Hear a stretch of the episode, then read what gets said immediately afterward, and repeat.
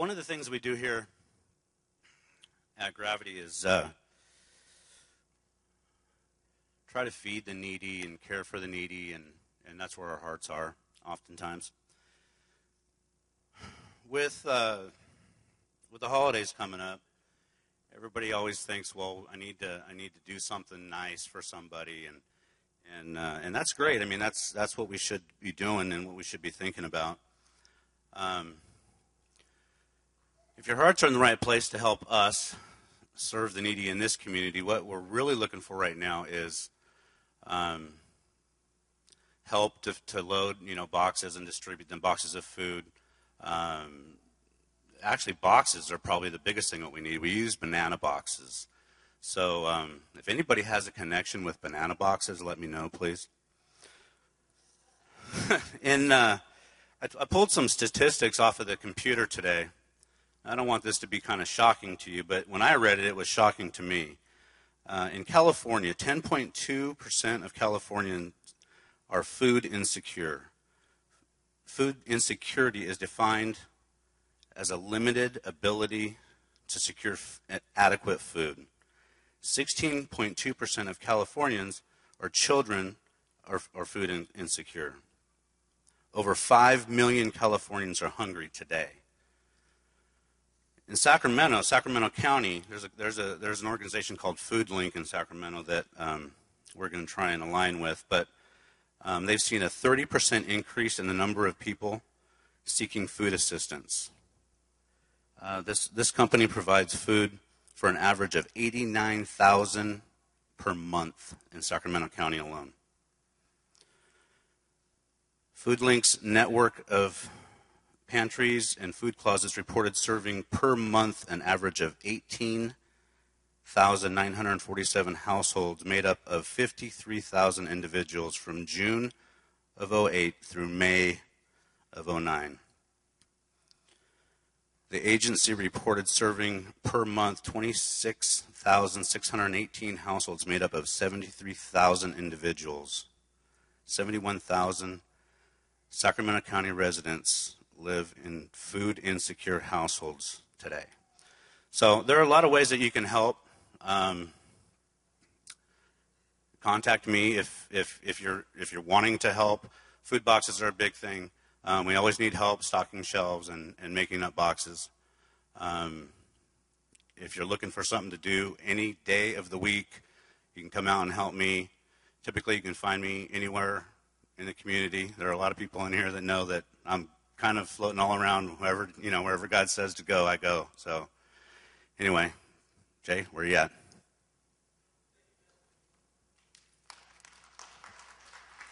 Thanks, brother. When when Vince says that uh, give him a call and and uh, he'll let you know where he's at and he's floating all over. He literally is floating all over. He's he's uh, in the parks. He's in the hospitals. He's pretty much wherever um, people are that that need something. And uh, this last week was a really um, I had a really cool conversation with a, a good friend of mine, and we together were just kind of talking about our lives, and we were talking about um, this idea of what makes us feel valuable. And we were, we were talking about how most of us think that our value or our worth or our self esteem comes from our jobs or our careers. Most of us, when we go to work, we, it makes us feel good about ourselves. And it's a true statement. Um, Many of you don't know this, but um, Vince is, is unemployed. Um, he's been unemployed for almost a year. And in this conversation, uh, me and my friend, we were talking about, about Vince, and we were saying, you know, if you were to ask Vince about where he gets his sense of self worth or self esteem or value, he's not going to say from his job because he doesn't have one. As a matter of fact, I've heard Vince say words, maybe not exactly uh, word for word, but something to the effect of this season of his life, the last several months of his life, have been more rewarding for him than anything he's ever done in his life. Is that true statement, Vince? God's doing something in his life. And so we we sit here and we go, oh, wow, man, that's really great that somebody's doing that. But when you look at the core of what it is that God is doing, it has really nothing to do with our job or our career. It has to do with our life producing something, right? It has to do with what does my life produce? What am I doing with my life that leaves a trail behind me, a good trail behind me, so that where I go, people know where I've been? Last week, we started talking about this big word right up here in the middle of our, our canvas. The word is called freedom. And, and the last um, five, six weeks now, we've been talking about the cross of Christ. We're leading up to the Christmas season. We're leading up to one of the most pivotal moments in history of mankind when God, literally God, the one that poof, breathed everything that we see into existence, came down into our world in the form of a baby. It's amazing to think about it that our God, the one that is bigger than life itself, somehow shrunk down into the size of an itty bitty little infant baby. I can't understand that. It's way, way, way beyond my ability to comprehend. And yet that's what God did. And that's what we're that's what we're leading up to here in the next couple weeks. For those of you guys that didn't know, yeah, Christmas is in about two or three weeks. So you better start doing some shopping. I went to the mall today. I didn't buy anything, but I went to the mall, so it's a good start. You just got to get yourself in the right spot. Freedom is at the core. Freedom is at the absolute epicenter of why Jesus came in the form of a little baby boy and lived on this earth for 33 years and then died and came back to, to life and sent his spirit to us. Freedom is at the core of all of that. Last week we read a scripture in Romans 8, verse 1. And that scripture says, So there is now no condemnation for those who belong to Christ Jesus. For the power of the life giving Spirit has freed you through, the, through Christ Jesus from what? The power of sin. Think about this. He has freed you from the power of sin. Last week, we talked about what it feels like to be locked up, incarcerated, in jail, in prison. We talked about how in this room of people, there's lots of us in here who have been through that, who have experienced that. And we talked about the fact that the worst part about being in jail is not the food or the clothing or whatever. The worst part about being in jail is your freedom is taken away from you.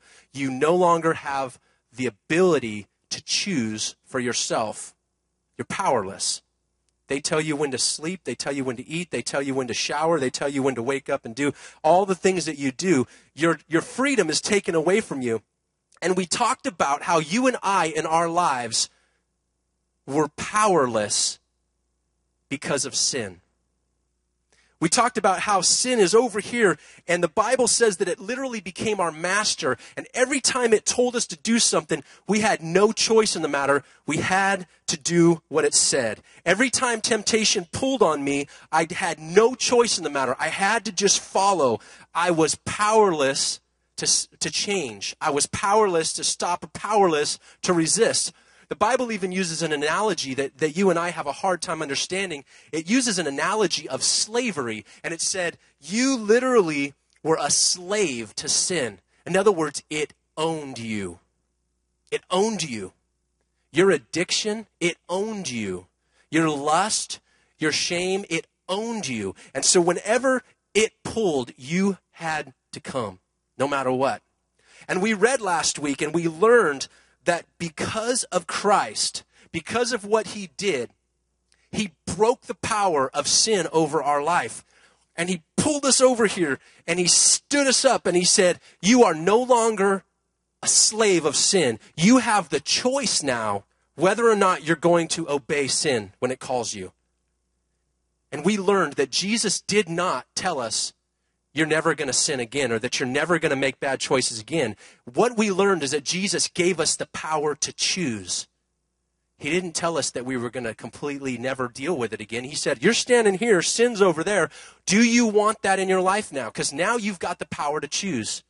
You once were powerless, now you've been given power. We learned that we are powerless to change, but we do have the power to choose. And so tonight, I want to read a story to you in the book of Luke that illustrates this dynamic that you and I experience in our life in a really vivid way. In Luke chapter uh, 17 and verse 11, we're going to read a story that some of you may have heard before. Maybe it'll be the first time for others. But before I tell you this story, I want to tell you um, just a little bit about the characters in this story that we're going to read. Jesus is going to encounter some people who, in this day and age, in their culture, were complete outcasts. They were completely shunned from civilization because they were sick. And the sickness that they had, the disease that they had, was one that was called leprosy. And it was an infectious disease of the skin that was so contagious that they couldn't even live with their family and friends that didn't have this disease. They had to create their own place outside of the city that was their own little habitation area. They were quarantined to the utmost. And if somebody got near them, they had to warn them they had to literally tell him before they got close to him, stay away from me. I'm messed up. I'm diseased. I'm sick. I am unclean. Stay away from me. Can you imagine the stigma? Can you imagine the shame that would be attached with something like that? That everywhere you went, you had to announce to the people, I'm broken. Stay away from me. Let's read this story.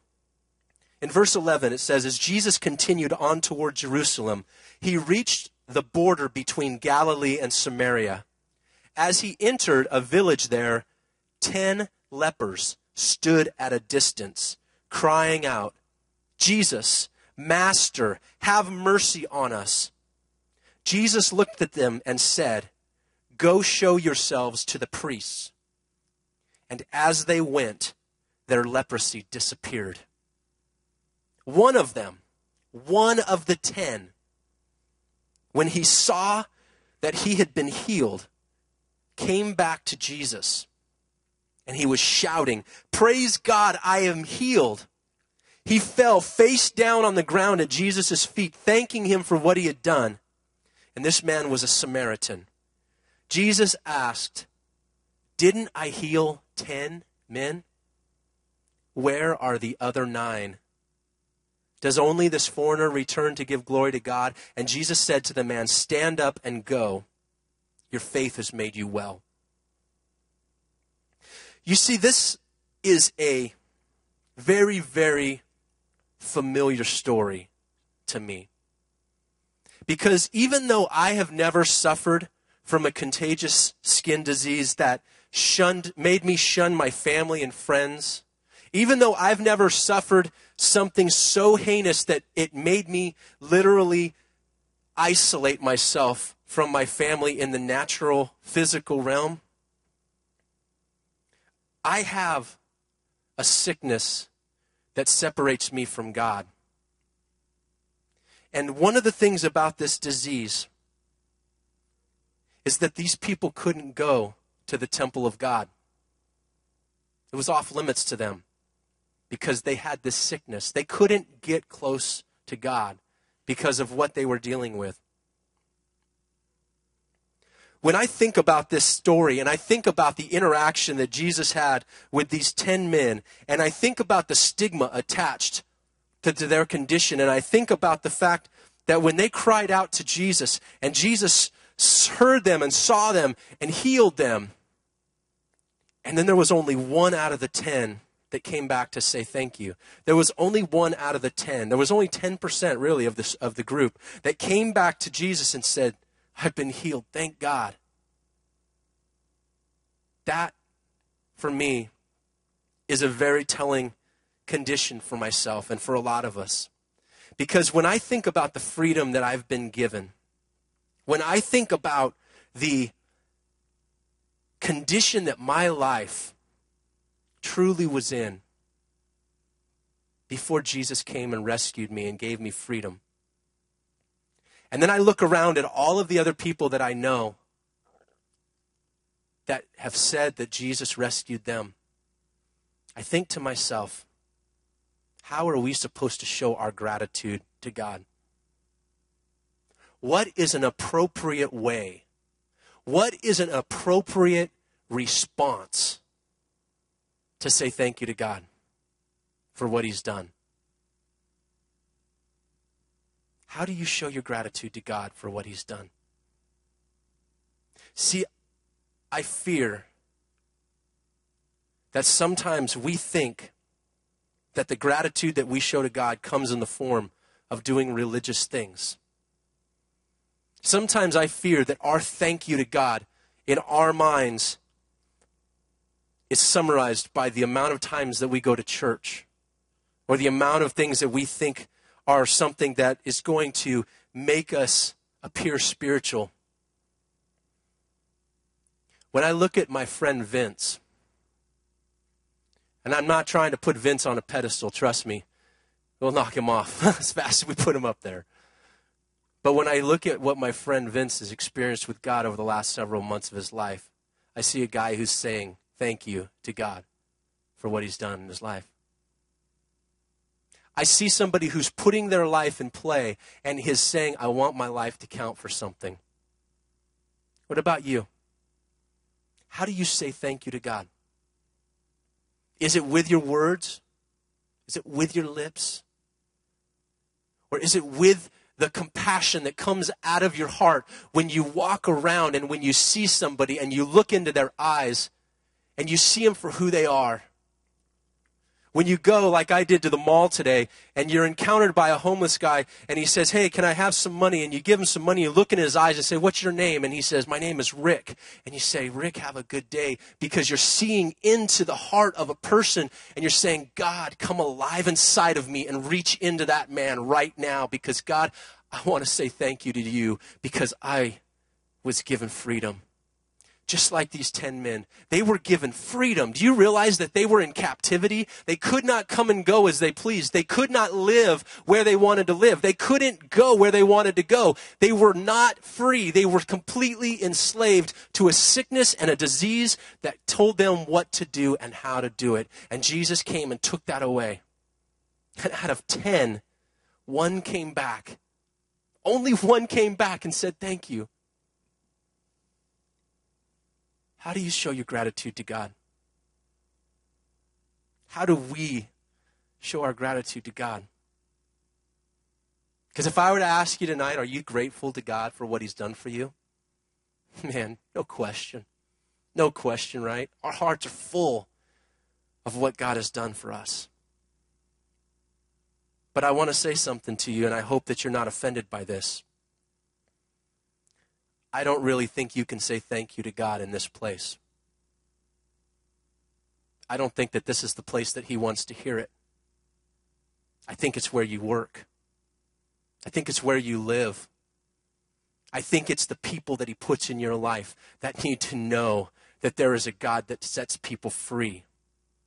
Because the gratitude that we show comes from a place of understanding I was, I was enslaved but I was given freedom. And now freely I have received, and now freely I will give. I want to stop right here, right now. And I want us to take a moment with God before we go any further. Because I really feel right here, right now, that there's some of you in this place that God is talking to, and we need to respond to it. Pray. Pray with me right here, right now. Jesus, right here in this place, God, we just kind of set our own ideas aside for a minute, God, and we're going to go out of order of things because we feel you right now. We sense you right now. And God, we don't want to go any further without responding to what you're talking to us about, what you're speaking to us about. God, let our lives live a thank you. Let our lives, let our mouths speak gratitude. Let our choices, let our things that we give ourselves to all say thank you to you, God, right now. Let it be. Let our lives be a thank you. Let our lives be a living thank you to you, God, for the freedom that you've given to us. Let our lives, God, be a thank you to you because Jesus, I once was blind, but now I see. God, I once was lost, but now I'm found. God, make my life a living thank you. Amen. Turn in your Bibles, if you have them, to the book of Psalms. I want to read a scripture together with you tonight. And I want to ask you to do something that I normally don't do, but I'm going to ask you to read it with me. I've got the words up on the screen so that you can read it out loud. You guys know how sometimes on Saturday nights, the environment in here is it's electric, it's exciting, it's climactic, and then there's other nights like tonight where it's it's very personal and it's very intimate and it's very much of God, I hear you talking to me in a still small voice and I want to respond to you. It, you have to learn to listen to God and you have to learn to respond to God appropriately. And right now, God is doing something in your heart. Respond to it. Say this scripture with me. And don't let it be empty words as we say it to God, but let it be a response to God that says, God, I want to be thankful to you. Read this with me. Oh God, you are my God. I earnestly search for you. My soul thirsts for you, and my whole body longs for you in this parched and weary land where there is no water. I have seen you in your sanctuary and gazed upon your power and glory. Your unfailing love is better to me than life itself. How I praise you. I will honor you as long as I live, lifting my hands to you in prayer. You satisfy me more than the richest food. I will praise you with songs of joy. I lay awake thinking of you, meditating on you through the night. I think how much you have helped me. I sing for joy in the shadow of your protecting wings. I follow close behind you. Your strong right hand holds me securely. I meditate on you. I lie awake thinking about you, God. I follow closely after you. You hold me, God. You hold me with your right hand. I heard a guy the other night talking on, on what the word meditate means when you see it in Scripture.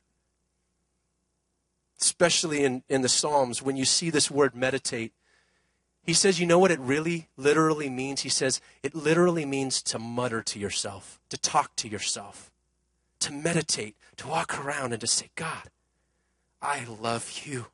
God, I, I think about you.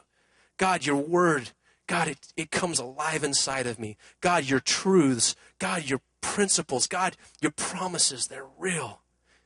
We meditate on God. We walk around and we talk to ourselves about the goodness of God. When was the last time that you walked around muttering to yourself about the things of God? It's kind of funny to think about it, really. But how many of you walk around and mutter to yourself about your kids when they frustrate you? Or your spouse? Or the bills aren't getting paid. Dang it. Yeah, we mutter to ourselves, don't we? You know what we're doing? We're meditating on the wrong stuff. On the wrong stuff. We're going to take communion tonight together. We're going to come to God, and we're going to do it a little bit differently tonight. I'm going to ask you to take communion with a friend.